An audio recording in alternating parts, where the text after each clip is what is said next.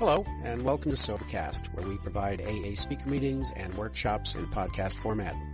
We're an ad-free podcast, and if you enjoy listening, please help us be self-supporting by visiting Sobercast.com, look for the donate link, and drop a dollar or two into our virtual basket. We hope you enjoyed the podcast. Have a great day.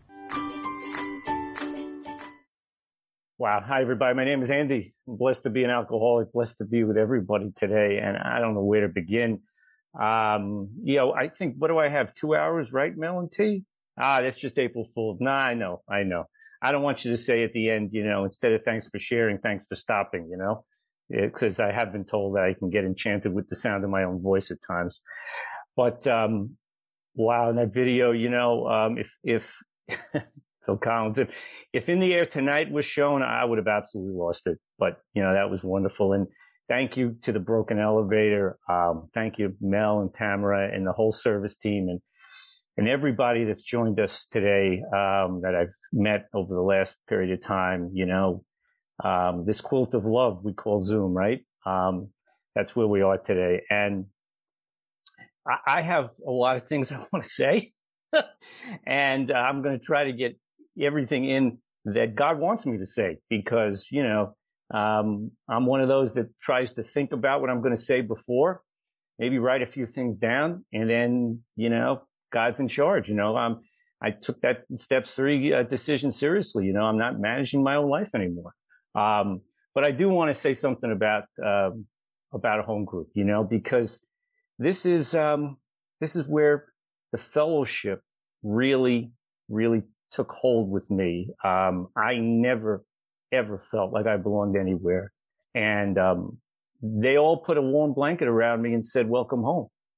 You know, they said, um, you'll never have to feel this way again. And I couldn't escape them, you know, I could not escape them. So, so this is the home group, um, that I'm speaking of. It's the same as Carlos. It's the Westwood morning after group. Uh, you'll see bagels around there, you know, sesame bagel on the top. Um, yeah, it is about bagels, recovery and fellowship. And, um, you know, we've been hybrid for a long time. We've been just on Zoom for a long time.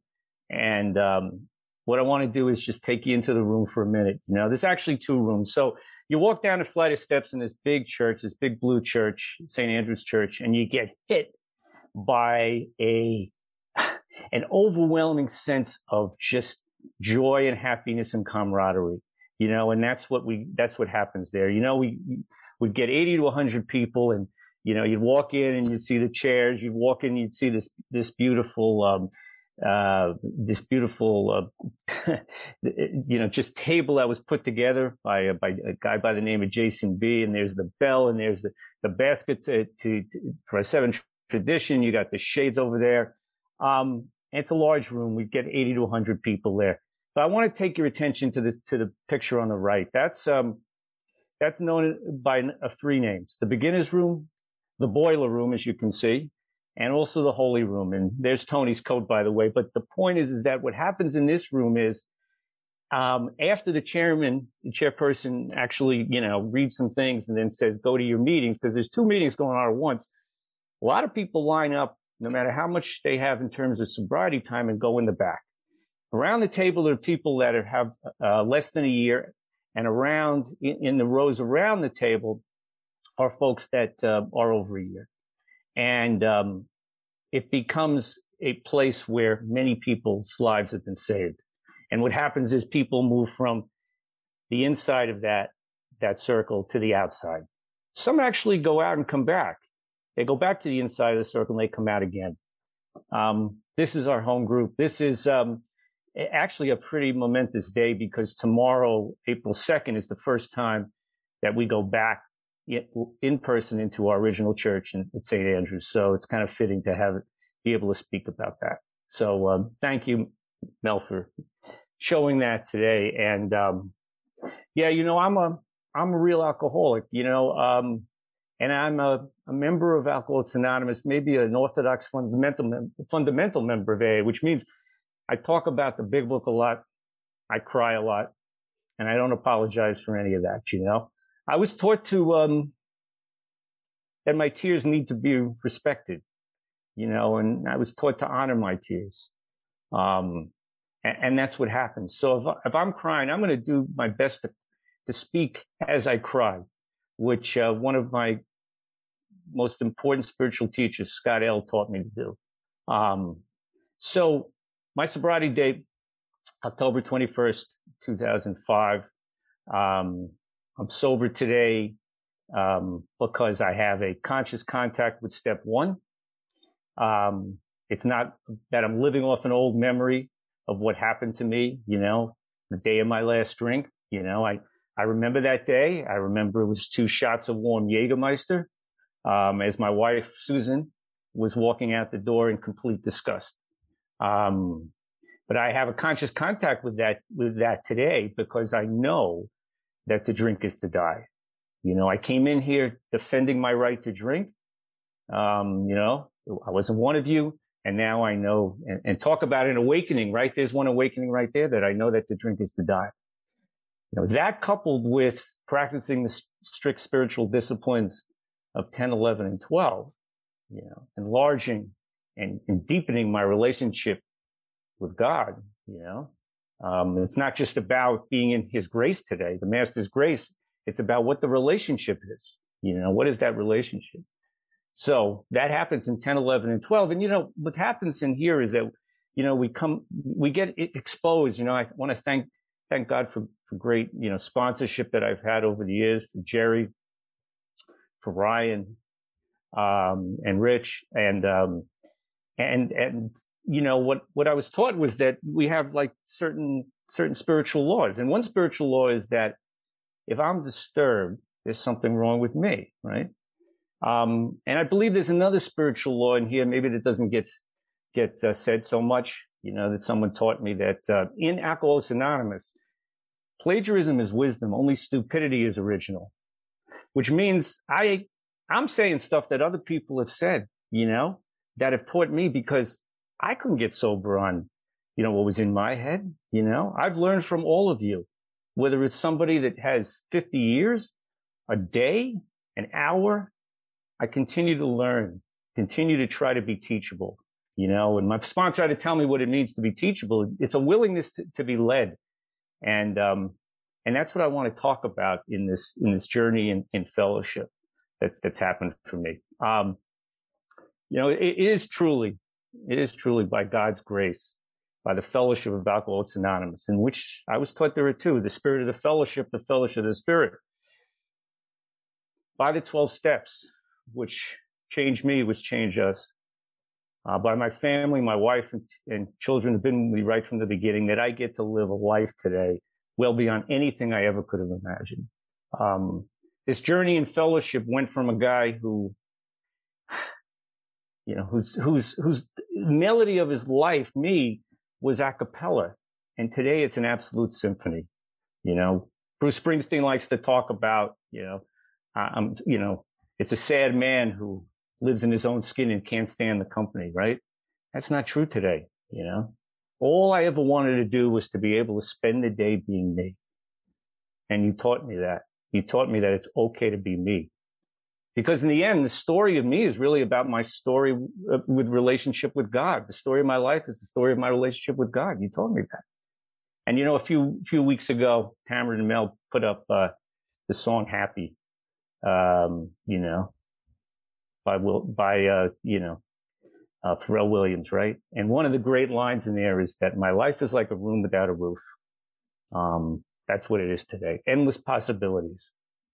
Endless possibilities. So um, I want to read one thing real fast. It's where um, the fellowship, you know, we crave comes from, right? It's on page 164, and um, and the paragraph is: "Still, you may say, but I will not have the benefit of contact with you who write this book. We cannot be sure. God will determine that. So you must remember that your real reliance is always upon Him. He will show you how to create the fellowship you crave." Um, yeah, I, I got to you um, after a 30 year, um, 30 year run, you know, ripping and running for 30 years. Um, you know, and I could, I could easily simplify my whole drunk a lot, um, and say that, you know, I drank enough alcohol, um, I almost destroyed myself in the process. I put a lot of harm out into the world and, um, and I was ready to for you.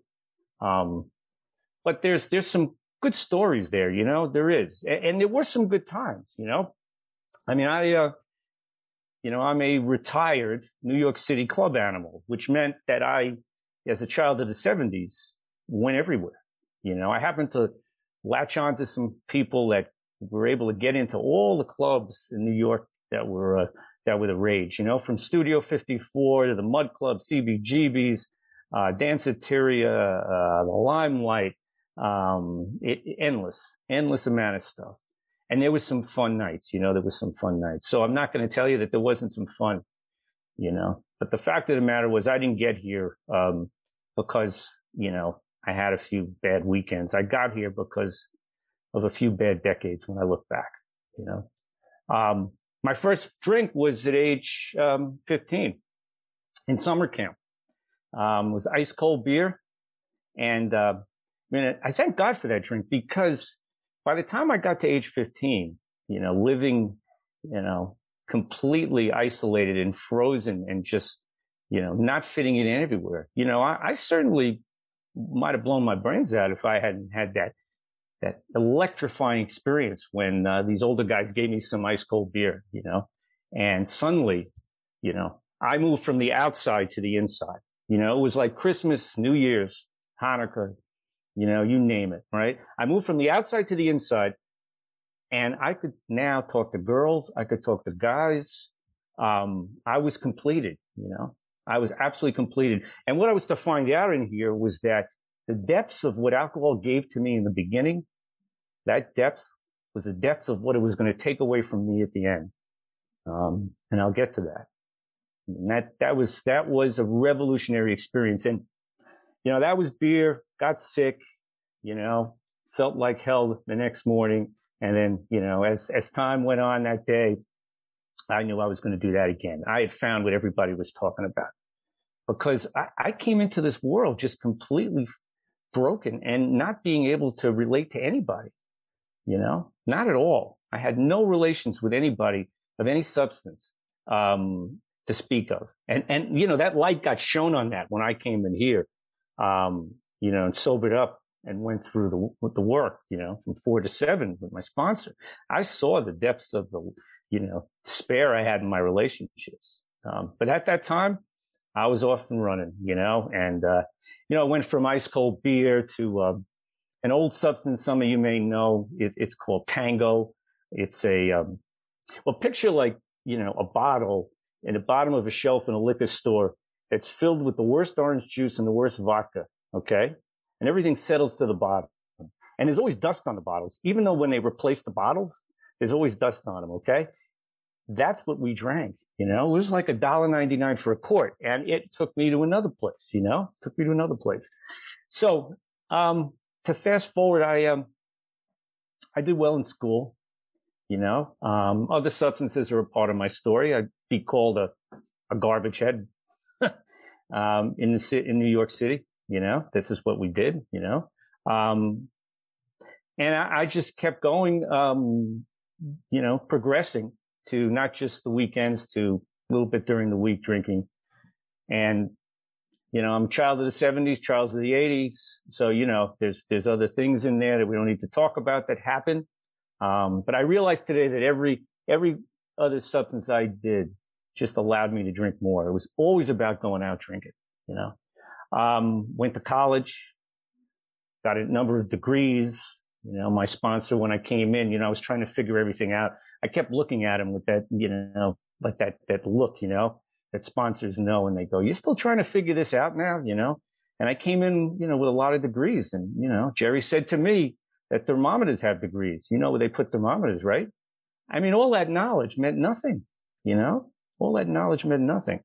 Um, and I went through, I went through college, graduate school. Along the way, met my wife, Susan. Um, she was like me. She was right next to me, you know, running and running, you know, like me. And then eventually she just slowed down and I just continued.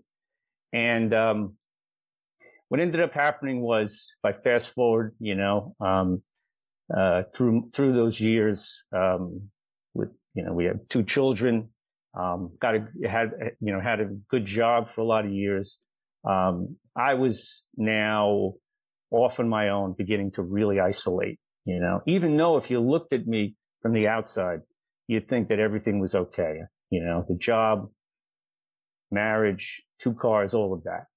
Um, but what was going on inside of me was, well, we talk about it in, in, in the 12 and 12, the pangs of anxious apartness, you know, a hole in my belly with the wind blowing through it. That was, that was growing. You know, see, alcohol was a, was a, um, you know, was kind of an interim fix for me, you know? Um, it was an artificial way to a spiritual experience. A little did I know that when I got here, that you would show me the bona fide real way for a spiritual experience. And that's the 12 steps, right? The formula for sobriety, the formula for God, and the formula for a good life, all contained in 12 steps in an order for a reason. But I didn't know that at the time.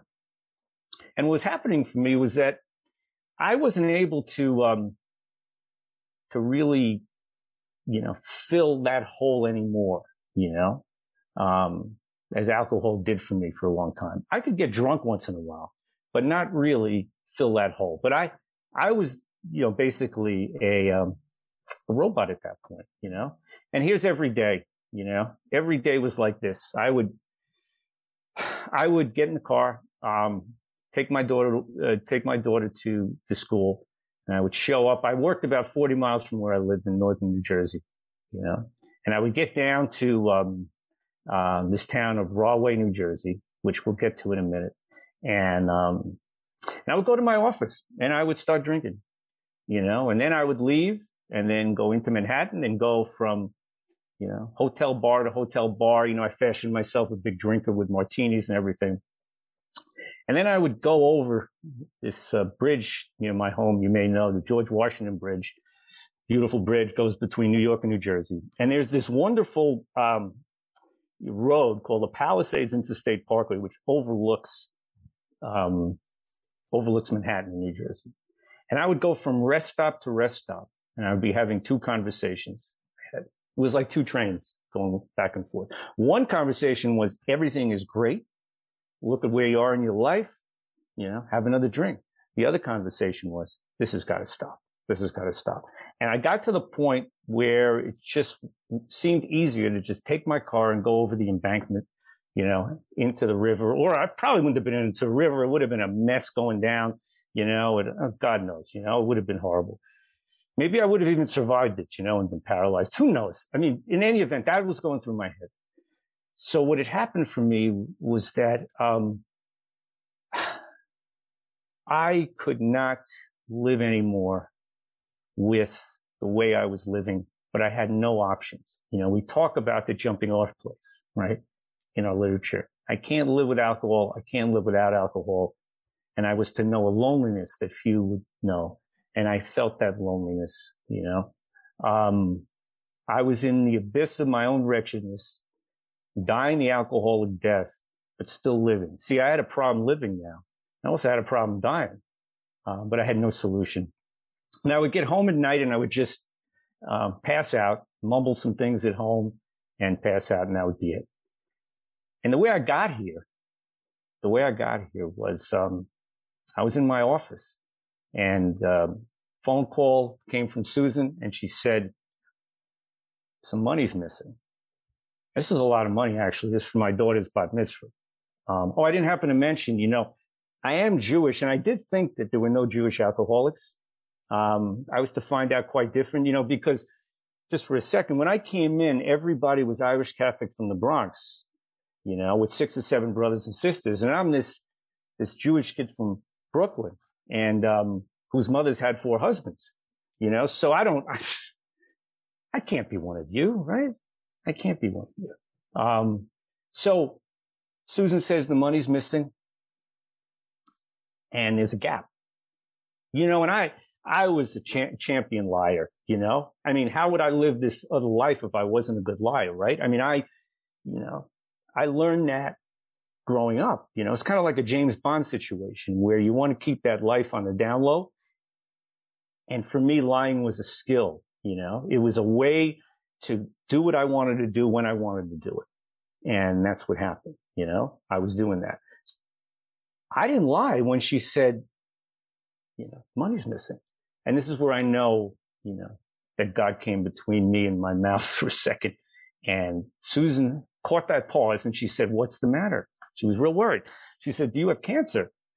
And I said, no, I could have lied about that. Maybe bought a little time. No, I said, I think I'm an alcoholic. Oh, well, that's where, you know, that's where the, the crap really hit the fan at that point.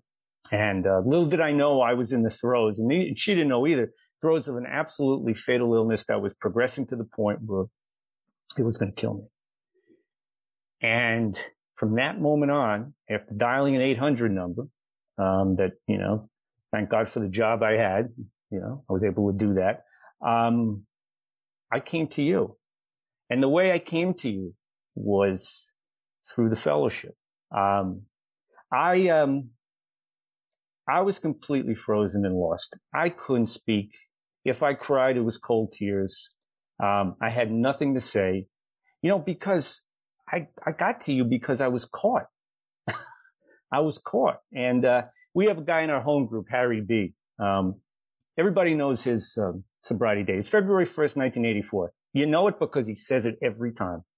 And uh, I know it better than my kids' birthdays, actually. February 4th, 1984. In any event, Harry said, you ran out of lies. Yeah, I ran out of lies. You know, the jig was up. I got caught. And um, I ended up going to a local rehab. Uh, you know, and this is where the fellowship really began. So there's a there's a rehab in New Jersey known as High Focus. It's in Paramus. We get to do meetings there virtually now for the past number of years. It's been awesome. Carlos has been there. So We get to go back, you know, full circle. And I get to this high focus and it ends up that, um, you know, I don't graduate. You know, I get thrown out of there because I can't give a clean urine. You know, they would let us go out at halftime. You know, some guys would go smoke. I would go to my car, warm bottles of vodka, airplane bottles, maybe do another substance and go back in there and said, yeah, I'm okay. Um, yeah. So eventually they just said, you know what? You're just taking up space. It's time to leave. But I know today that my recovery didn't start with the first step.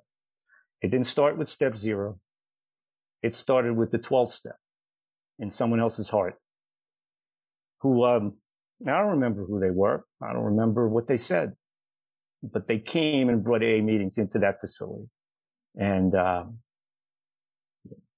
they carried this message, not the message, this message, you know.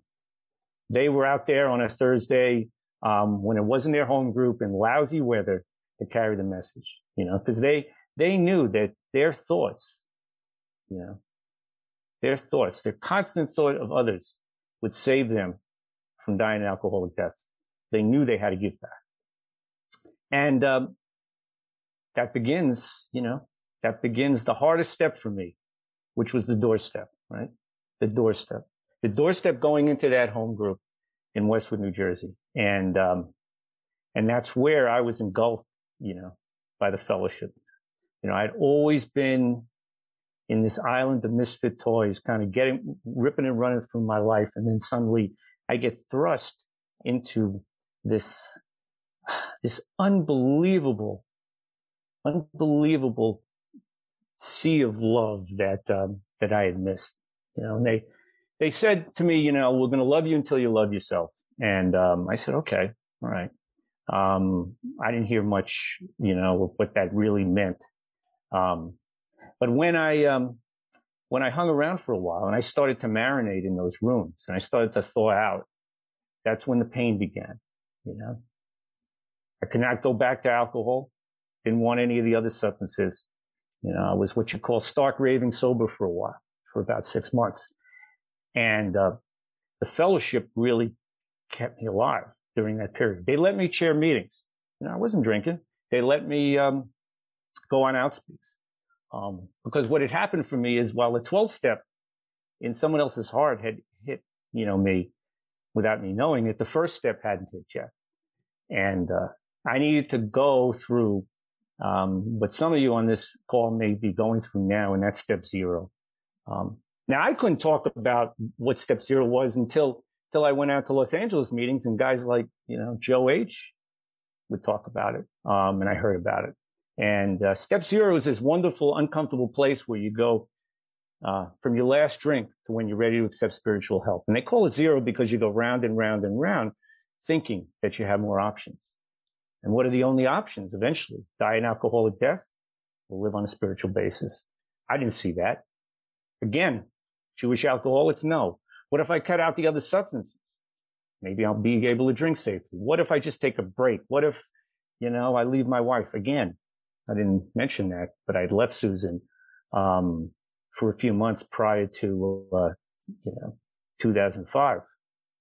And it, it turned out that, um, I needed to go through that fuse, um, really slowly, right? Really slowly. And what worked for me was sitting with a sponsor and more about alcoholism chapter three, reading that line by line, word by word, you know, because that chapter for me does an unbelievable job of setting aside everything my disease wants me to use to separate me from you and ask me two questions. When I'm alcohol, when, when I drink alcohol, does the drink take me? All right. Do I ignite this allergy, this phenomenon called craving that I can't stop? But then we go back to the second part. The second part is of powerlessness is when I'm not drinking, does my mind take me back to a drink no matter what misery, what heartache has happened before? And I got to that point. I got to that point where I saw that I was one of you, you know? Um, I stopped defending my right to drink at that point. You know, I was done. It was over. But now we get to the dash, right? Right. The spiritual malady. And this is where, this is where the fellowship, um, the fellowship of the spirit comes into play for me. Um, I, I have many stories of connecting with people now. Um, to fast forward, you know, with terrific sponsorship and, and wonderful sponsees that have taught me unbelievable things and wonderful spiritual teachers that I, I could name, you know, from Eckhart Tolle to Emmet Fox to Joe H to, to Adam T to Scott L and many others. And, and also to Mel and, and Tamara on the call today and some of, and some of you. Um, I was so con- disconnected for so long because I could not um, have a relationship of any meaning and substance with anybody. It didn't m- matter that I had two children. I had a wife and was still married 37 years. There was no honesty and depth and gentleness in any of these relationships. And really what would happen was by going through the steps, by going through four and five multiple times, um, you know, I go from resentment to forgiveness, right? along that dash. That's, that's what happens. Um, but first, got to go back to the hole, you know, the hole that's always been there. Um, you know, there's that great letter that uh, Bill Wilson got uh, from Carl Jung that talks about a spiritual thirst, you know, for wholeness that that we have, that I have, that I have, and um, I, I just, I just couldn't describe it till I got here, you know?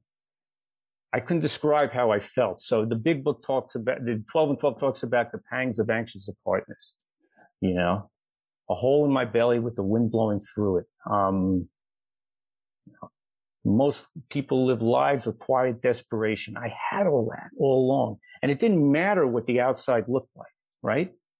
Um, you know, Adam T likes to say that, you know, I was like a swan you know, and the swan looks so, so graceful when the swan goes onto the, onto the, you know, the, the pond or whatever, but underneath paddling like hell, you know, that, that was me forever.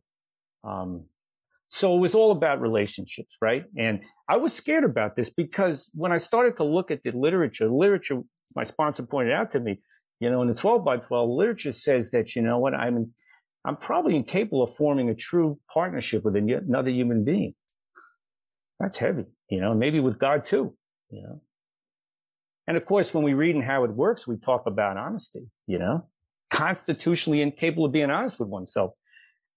I hadn't told the truth, the whole truth of anything for years, for years, you know? And now, you know, you talk about the truth, right? It can be a little inconvenient to some people to listen, right? So in New Jersey, they have, um, uh, a reduced fare if you reach a certain age, right? If you reach 63, right? You get half fare. And, um, I, I was like 62 and a half. And, um, I, I was going to buy a ticket for full fare. And my wife says to me, why don't you buy the senior fare? And I said, I'm not 63. Why should I do that? She looked at me like I was crazy, you know? Yeah, it, it, it's easy to tell the truth today, you know? It's, you know, I have to watch it, but it is easy to tell the truth. So this is what you all taught. Uh, so the constitutionally being incapable of being honest oneself, right? All of that. The ability now to look, look really at things in an honest way. You, you people taught me. I was worried that I was constitutionally incapable of being honest with myself.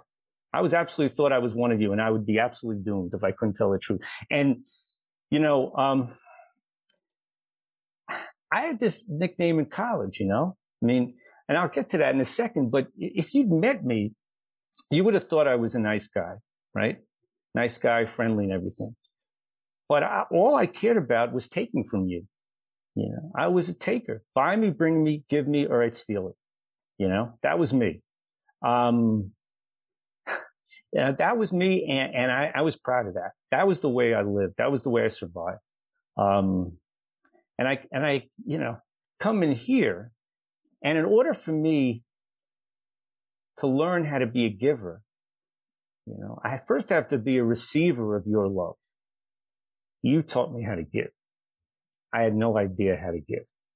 Um, you know, I can't even really say this in my home group, um, because supposedly I'm not this way, but I'm still a little suspicious sometimes, you know, when, when, when I listen to the first thought in my head, but so that my nickname in college was, was ADB. And I'm told I'm okay to say this. ADB stood for Andy Douchebag. And I lived that with, with pride and honor, you know? Um, I some, there's some other names for me too, but that's the only one I can say right now. Uh, so it is all about the relationships, um, and the fellowship that we crave. And I want to talk about a few stories.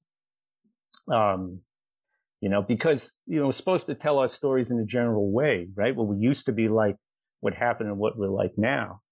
Um,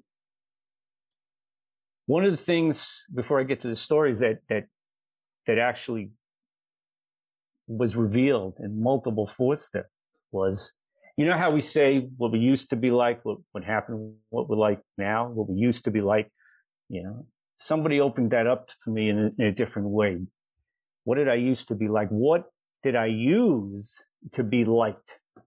I used everything to be liked, you know?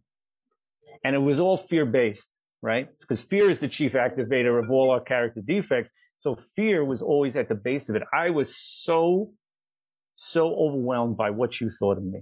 I got my sense of who I was by what you thought of me, you know? And, um, that's what I used to be liked along with other substances and things like that. And it's much better now. It's much better now, you know? Um, and, and that was another like revelation that I never thought could ever, I could ever be freed of, you know, when it became so clear. You know, we say in Alcoholics Anonymous, um, don't live, don't leave until a miracle happens. Well, don't leave when a miracle happens, you know, and I, if I had written down what I expected in this program and this fellowship when I got here and said, that's all I wanted, you know, I would have sold myself really short. And to be able to face that fear of what you think of me and not be driven by it all the time. I mean, I do care what you think of me, but you know, I care, but I'm not, I'm not, I'm unaffected by it. You know, it's a, it's a totally different thing. So the fellowship, um, three stories. I could really go on forever. I, the, the first, the first one is about my journey following spiritual teachers. Um, once, once I saw that I was completely home with you wherever I was and at home with myself. Um, I got to go to meetings all over, all over the world, right? In person, you know, and it's been amplified in the last couple of years with Zoom. And, um, along the way, um, I, uh, I went back locally to, um, to the town that, uh, that I worked in for many years, Rahway, New Jersey. Now, Rahway is also known besides for my company, it's known for a maximum security prison, um, known as Rahway State Prison, also known as East Jersey State Prison. So I'm going to day meetings around around the area. You know, by the way, I was a guy that did a lot of night meetings. And then one day Susan says, you know, why don't you stay home? I'd like you to be home at night. Imagine that. She wants me to be home, right? So I started to go to day meetings, you know, around, uh, around the area down in, uh, northern New Jersey, down in Rahway. Woodbridge, places like that. And uh, somebody mentions, I even remember this woman, Gail mentions, hey, we need volunteers to go into the, the state prison here. And first thought was, no way. Um, there's no way I'm going to do that. And um, I, absolutely not. And she said it like a few times at the meetings. And eventually I asked about it. I went from one guy named Billy D to another guy, Billy D.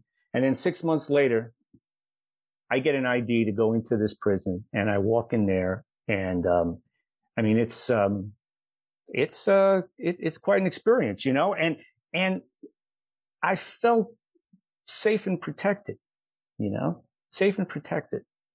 You know, we talk about the steps as being, you know, protected by God, at home with self, and connected to a community protected by God at home with self, and connected to a community. And that's, that's how I felt going in there. Um, my wife was not so happy about it. Um, but eventually, um, we came around with that. And what happened was I went in there and brought, brought with other sober men, a typical AA, AA meeting into this huge chapel with many of the residents inmates around. And I was to meet a lot of men there over, the years. We've been going into that prison for about nine years um, before before the pandemic hit, and we still can't get back in there. Um, that's just the way it is for now. In any event, um, we sat and we did the big book. There were guys sober for 20 years in there that had long string, you know, long sentences. And I felt at home in there with these, with these men that were trying to stay sober or, or were sober a while. Um, and how did I get to know about that? Well, that woman Elaine said something to me about it, but also, you know, some of the spiritual teachers along the way, like Adam T and, and Scott L had told me about it also. And, um, I followed through on that. Now, every time we leave the prison and the four doors get closed, you know, we thank God, you know, that we're out of there. We just go as guests, right? Um, you know, but we always have a slice of pizza before we go in. There's a pizza place near there. So we always have a slice of pizza because, hey, you never know, right?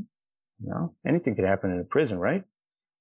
The beauty of it all is I've seen several of these guys come out, they finish their sentences, they're living crime free lives and they're sober. And we, I've seen them in meetings. We speak, you know, we hang out, go to the diner together. Um, talk about the fellowship, right? I mean, did I crave that? I never would have been able to state it, but I mean, the bonds, you know, we were just sitting there laughing, like laughing in the prison, laughing when we get out of the prison during the meeting, you know, it's an unbelievable moment, you know, not to be missed. Um, one story though, that really is, it's got to be God. Second time I went to the prison, um, met a guy who um, started talking, and it turned out that he had been incarcerated for a long time, did some crimes out of state, came to New Jersey, and it turned out that he was a part of the Westwood Home Group many years ago as a kid. When he was 16, he went to that church. Our, our home group's been around over 40 years. He went to that church and he, um, and, and, you know, he he was hanging out there. But you know, his his life took a different turn. Um, I met him in there, he started explaining himself. And then when I go back to my home group in New Jersey and tell people about this guy, they say, Oh, no way. We remember him. He's still alive. I go, yeah, he's down the road. He's still got five more years on his sentence if he behaves. Then he'll be out. Um, well, he did behave. I sponsored him for a while and he comes out and, um, well, no words. He comes out and, and he's sober, crime free. He got married. He's got kids. I mean, what's the story there, right? So why was I still down in Rahway all those years? Now I had this job, um, retired in 2016. This job, um, I started there in 1988. So they had me, you know, drunk and high for a lot of years. They had me sober for a bunch of years.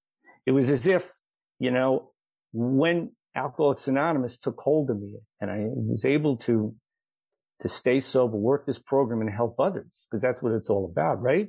I was able to keep my job. There were a lot of layoffs going on. There were a lot of reorganizations, right? And all this.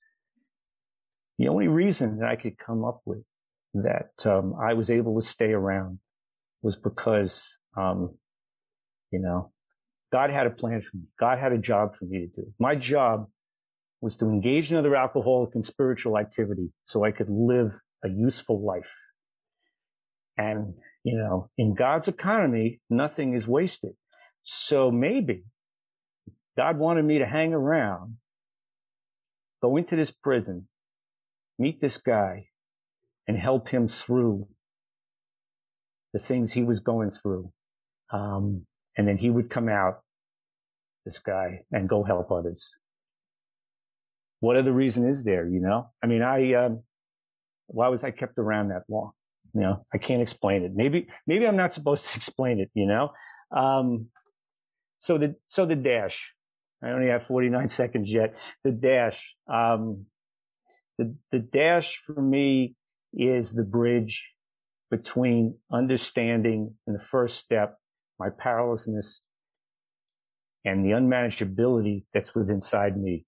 Um, that journey, you know, to, to move from, um, understanding that, uh, that I've just had this, this hole in my soul with the wind blowing through it for the longest time was able to be filled.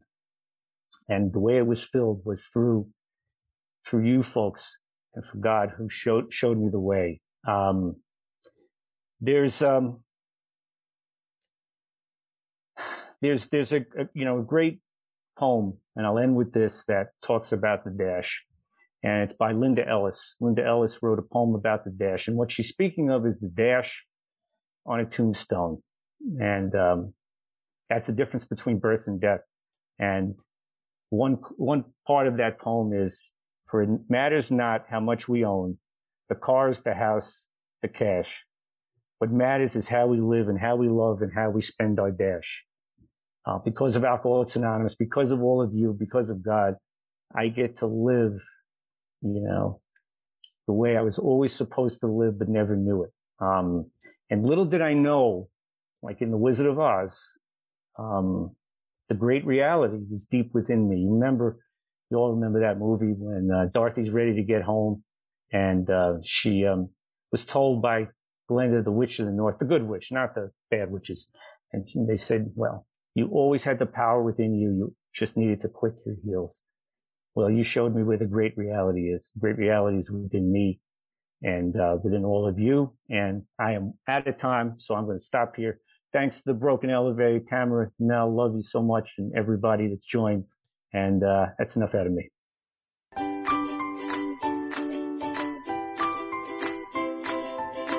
Thanks for listening. I hope you enjoyed the podcast. Sobercast is ad free, and we'd like your help in order to keep it that way. So if you'd like to help us be self supporting by pledging a dollar to a month, visit Sobercast.com and look for the donate links. Thank you very much.